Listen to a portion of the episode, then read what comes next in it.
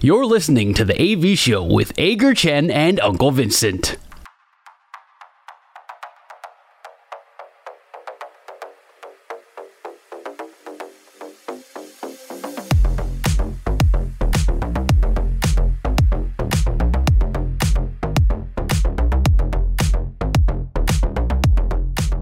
好三坏满球数，这是我们节目的最后一个单元。我们互相问对方问题，答案相同的时候是好球，意见不同的时候就是坏球。三正或者是四坏，单元就会立刻结束。但是如果到了两好三坏满球数的时候，下一球就会决定谁请谁吃饭。今天既然我先问了第一题，那第二题就由你开始来问吧。好，OK，所以你现在第一题，那我们是一个坏球嘛，坏球对不对？好，我要问一个问题，是跟今年世界大赛的好球带有关哦。在今年世界大赛，当然。哦，因为大家都很关注，所以呢，比方说倭寇的判决啊，那大家就会说，这有一些坏球可能好球是好球啊，有一些好球可能是坏球啊，类似这样子。那我就看到访谈有一段话，我想问一下纹身大叔是，是你比较能接受坏球被判成好球，还是好球被判成坏球？不是，我都不能接受啊，我可以得到一个。呃，厉害一点的裁判嘛，你可以不要给我 Angel Hernandez 吗？你可以，如果如果就只能其择一嘛，就比较择一嘛，对不对？我我不能接受啊，没有这个这个答案是这样的，如果我是投手的话，我当然比较能够接受坏球被判成好球。那我如果是打者的话，当然比较能够接受好球被判成坏球。我觉得我我我懂你的，我我懂你这个这个这个这个问题的。我也问的有点怪，我也我也问的有点怪怪的啦，只是 对，只是就是说，嗯、呃。我也不会形容哎、欸，我懂你这个，我我我懂你这个问题的出发点啦，但是就是说，嗯，你越去想这种事情，就越越会觉得说，那个那个好像电子电子好球带有其必要，但是但是你会想到说，那个大家很爱讲的一句话就是说。呃，误判是比赛的一部分哦，我不太不我不太晓得这句话到底有多大的这个逻辑成分在，但是就是我觉得好球被判成坏球，跟坏球被判成好球，我都不能接受了。但是就是，OK，其实我觉得这一这一题，我觉得应该要变成是以球迷角度出发了。嗯嗯，因为球以球迷角度出发，你比较能接受坏球被判成好球，还是好球被判成坏球？不是，那你其实你这个答案还是一样，就是呃，那我们我们队在防守的时候，我比较能够接受坏球被判成好球；我们队在进攻的时候，比较能够接受好球被判成坏球。其实，其实，其实，其实是一样的道理。不过，嗯、呃，我懂了，那个那个误判哦，你真的真的要我选的话，当然大概就是我，我其实是我的话，我可能会是选好球判成坏球。哎，如果我今天这样子看比赛的话，我可能会宁愿、嗯、我宁愿这样，我宁愿好球被判成坏球。呃，我我我只能以如果我是打者的身份做做做出发点，我在进攻的话，对，那我当然我我也比较喜欢好球被办成坏球，因为这再给了我一次呃进攻的机会吧。我觉得如果设定打者或是投手，我觉得答案就很明显了。只是说，我觉得可能不能这样设定，应该设定成说你今天是一个看球的球迷好了。嗯，对，那你可能比较能够接受看到什么样的一个状况，可能也不要论你支持或怎么样的一个情形。对，但是如果那但是好球好球判成坏球的话，那可能就保送了，或者坏球判成好球就就就三振了。对对，其实这其实也是一个很很很尴尬的一个问题啊，因为如果你这球其实应该是这样讲，这一球如果偏的很出去，不管怎么样，没有人可以接受其中一种结果吧？对。或是如果这球明明很中间，你却判坏球，也没有人能够接受吧？所以，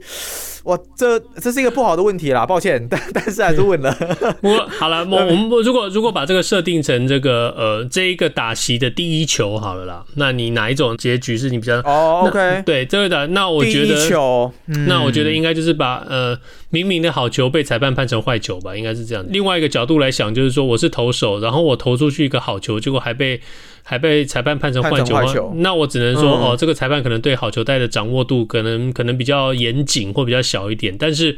如果我明明投了一个大坏球，然后裁判还判好球的话，那我可能就要担心说，这个裁判是不是有别的想法，还是说这个裁判是个变形虫变形虫好球带？那我可能就要担心一点，因为我们常讲说，投手最怕的不是。好球带的大小，而是好球带的大小不确定，这个才是投手最害怕的地方。嗯、好，那不管怎么说，这球我们最少意见一样，好球被判成坏球，所以这是一好球，然后这个好球不会，一好一坏，所以这个好球不会被判成坏球，所以我们真的是一好一坏。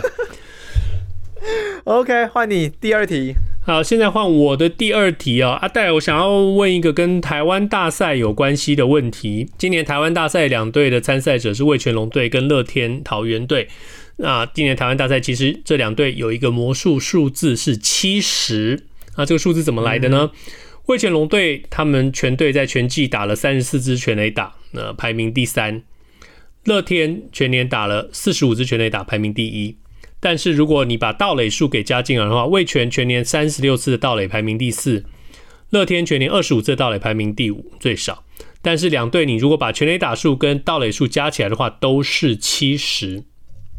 OK，那全垒打跟盗垒是我们在在看到一个打者的呃打者的统计数字的时候，两个我们大家会特别去注意的一个一个数字，因为它就是。呃，实打实的一个成绩，你打出去全垒打就是全垒打，没有什么没有什么好判断。然后盗垒也是盗垒，盗垒成功，那这我们都看盗垒就觉得说跑得快不快，战术怎么用。Anyway，两队都是七十。那我的问题其实很简单，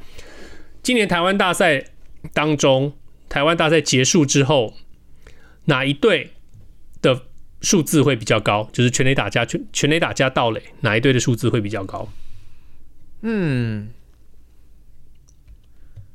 我觉得是味全。OK，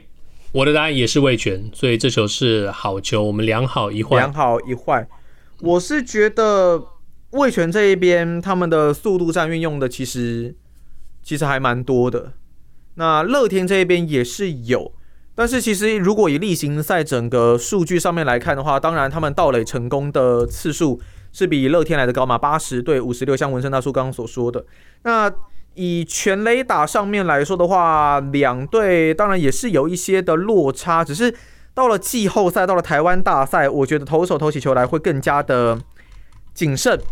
那要出现全垒打难度，我觉得来的比较高。所以，因为我认为乐天的优势是全垒打，那味全的优势是盗垒。那相比之下，我觉得全垒打难度比较高一点，所以我认为到最后味全这一边的数字会比较高，这是我想法。OK，那我的想法大致大致与你相同啊，但是其实我在看呢这个数字，我其实觉得蛮意外的是，看了以后才发现说这些这些数字都比我想象中的低，就是不管是全垒打数还是盗垒成功的这个数字，都都比我比我。猜想中低，我以为以为数字会比这个这个高出很多，就但是但是看了一下都觉得有点有点意外，因为其实，在比赛当中，如果能够看到全垒打跟看到盗垒，都是会让观众很兴奋，让球迷很开心的一件事情。那嗯，就觉得说，呃，这不晓得是说在战术选择上，或者是在就像你说的投手的投手压制力比较好的一个状态之下，好像在台湾。呃，今年的球季看起来好像这两个都稍微少一点，倒是很令人意外的是，富邦悍将的这个盗垒成功数非常非常高，而且是远远高出其他球队啊！全年全年盗垒成，全年盗垒成功七十六次，真的其实其实其实其实有点有点有点吓到，但但是速度的富邦，对这个是因为其实如果大家还记得的话，前两年真的是呃乐天桃园真的是拼命跑拼命盗垒，反而是呃富邦悍将这个盗垒出次数非常少，但是。整体来说，就是我刚刚在看这些数据的时候，我今天看到这些数据，我其实觉得啊，原来只有这么少，我以为会更多。But anyway，这球又是一个好球，我们目前是两好一坏。接着由你问我们的第四题，好，也是有关于台湾大赛的一个问题哦。在今年的季后挑战赛期间呢，乐天桃园的道伯格，他原本是先发投手。那其实他季末就有转中继来去做一些调整，投的也不错。那在第一轮的季后挑战赛，他边的统一这边那边师队也缴出很棒的一个牛棚表现，基本上没有掉分。以他这样子的一个成绩，这样子的一个状况来看，再来到台湾大赛七战四胜制的台湾大赛，你会把他拉回到先发，还是继续的把他摆在牛棚？我会把它拿来做先发投手哦，我觉得，我觉得在台，噔噔，干嘛两好三坏了吗？噔噔，没有这一球两好两坏，因为我会把它摆在牛棚。你会把它摆在牛棚？真的吗？哇我，我会把它摆在牛棚。嗯，OK，好。因为我觉得哦，在台湾，在台湾，特别是其实不光不光只是在台湾啦，其实就是到了世到了世界大赛，到了最后的总冠军赛这种情况之下，我觉得一开始把气势给给给踩住，一开始把气势给打出来是非常重要一点。那嗯，没有什么比先发投手更适合。真的，我我拿他做先发，并不表示说我就想要他能够投投到七局八局这样子。但是最少以乐天的打击，如果他能够压制住味全两局三局，说不定乐天的打击就有爆发的机会，可以把这个这个战局给拉开。呃，我觉得这个就会是，就会是，当然对乐天桃园来说是一个最好的一个 一个一个结局结果，所以我我会觉得，我希望能够让他继续呃回到，就是让他能够回到先发的位置。我的话，我是因为就我是想说，没有坏的东西，不用特别去修。嗯，那他在牛棚表现这么理想，加上如果台湾大赛期间分数没有打高，也许也是跟季后挑战赛一样，可能是非常接近的肉搏战。嗯，那也许把它可能不一定要当最后一任，但也许就是可以把它当做长中继，比较需要止血拆弹的状况，可以拿来做一些的使用。当然，先发其实这一定会出现一个战力上面的缺口，但是在呃第一轮期间，因为当然现在龙猫总教练当然也说陈克义要拉进来嘛，虽然大家对他很没有信心的，只是就是说呃既然有了这样子的一个安排，那我相信龙猫总教练一定有他的一个考量。所以，如果前两站威能帝、黄子鹏都能够缴出一定的一个优异表现的话，那在后续，比方说曾仁和如果控球也能够精准，那我想说道伯格，我可能觉得在牛棚算是可以尝试的一个方向。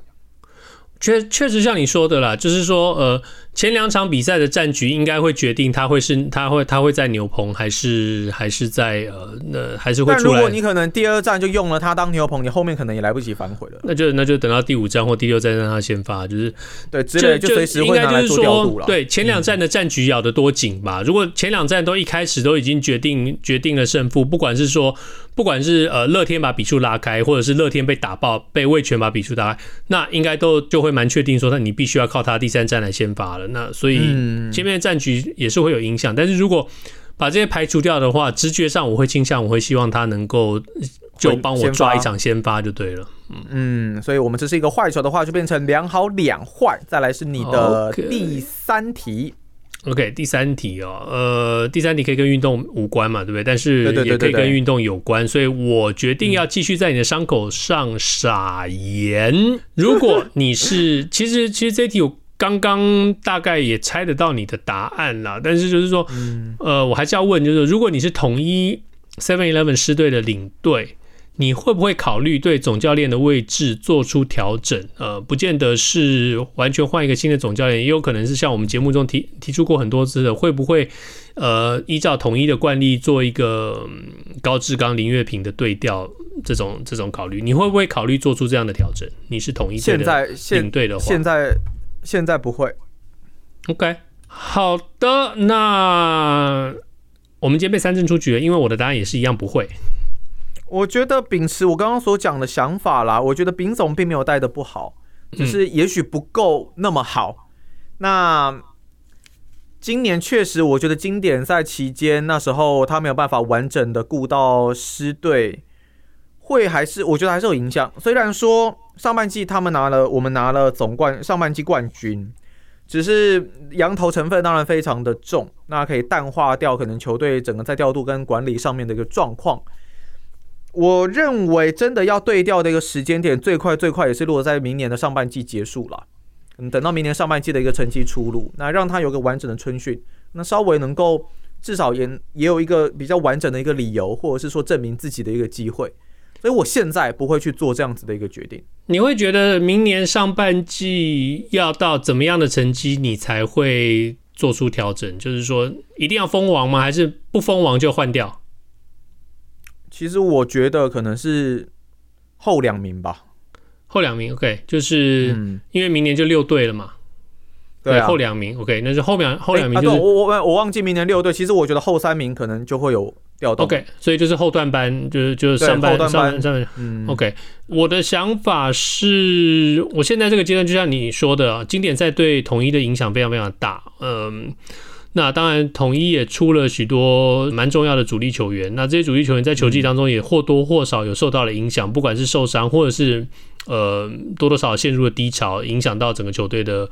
球队的表现。那其实很明显，到了下半季的时候，其实虽然各队都或多或少有这个状况，但是统一受到这个呃提早开季的这个撞墙期的影响，好像是特别特别的严重。所以我觉得，就像你说的，明年上半季就会是一个，你要说是期末考也可以，你要说是呃留校查看也可以。但是在这一刻真的要比起来的话，呃，林月平毕竟还是中华队中，对不起，中华职棒前段班的一个总教练。那呃，我们也常常我们讲了很多次，说高志刚也是一个炙手可热的下一位总教练的优优异的一个人选，所以这两个人的一个组合，我想在统一短时间之内没有必要去做出任何调整，但是呃，角色互换也许会是明年可能会发生的事情，但是目前这个状态，我觉得是蛮好的。所以说，我们这一题呢是意见相同，在良好两坏的状况之下，一个快速直球过来，三振出局。所以以上就是这个星期的 AV 秀。今天是二零二三年十一月二号星期四，希望大家这个星期比上个星期更好。如果你喜欢我们的节目，Apple Podcast、Spotify 跟 YouTube 上赶快订阅起来。Podcast 的好处就是不管我们什么时候录音，大家都可以在自己想要的时候听。也希望你在我们 Facebook 上的粉丝专业与我们留言互动。我们下个星期见，拜拜，拜拜。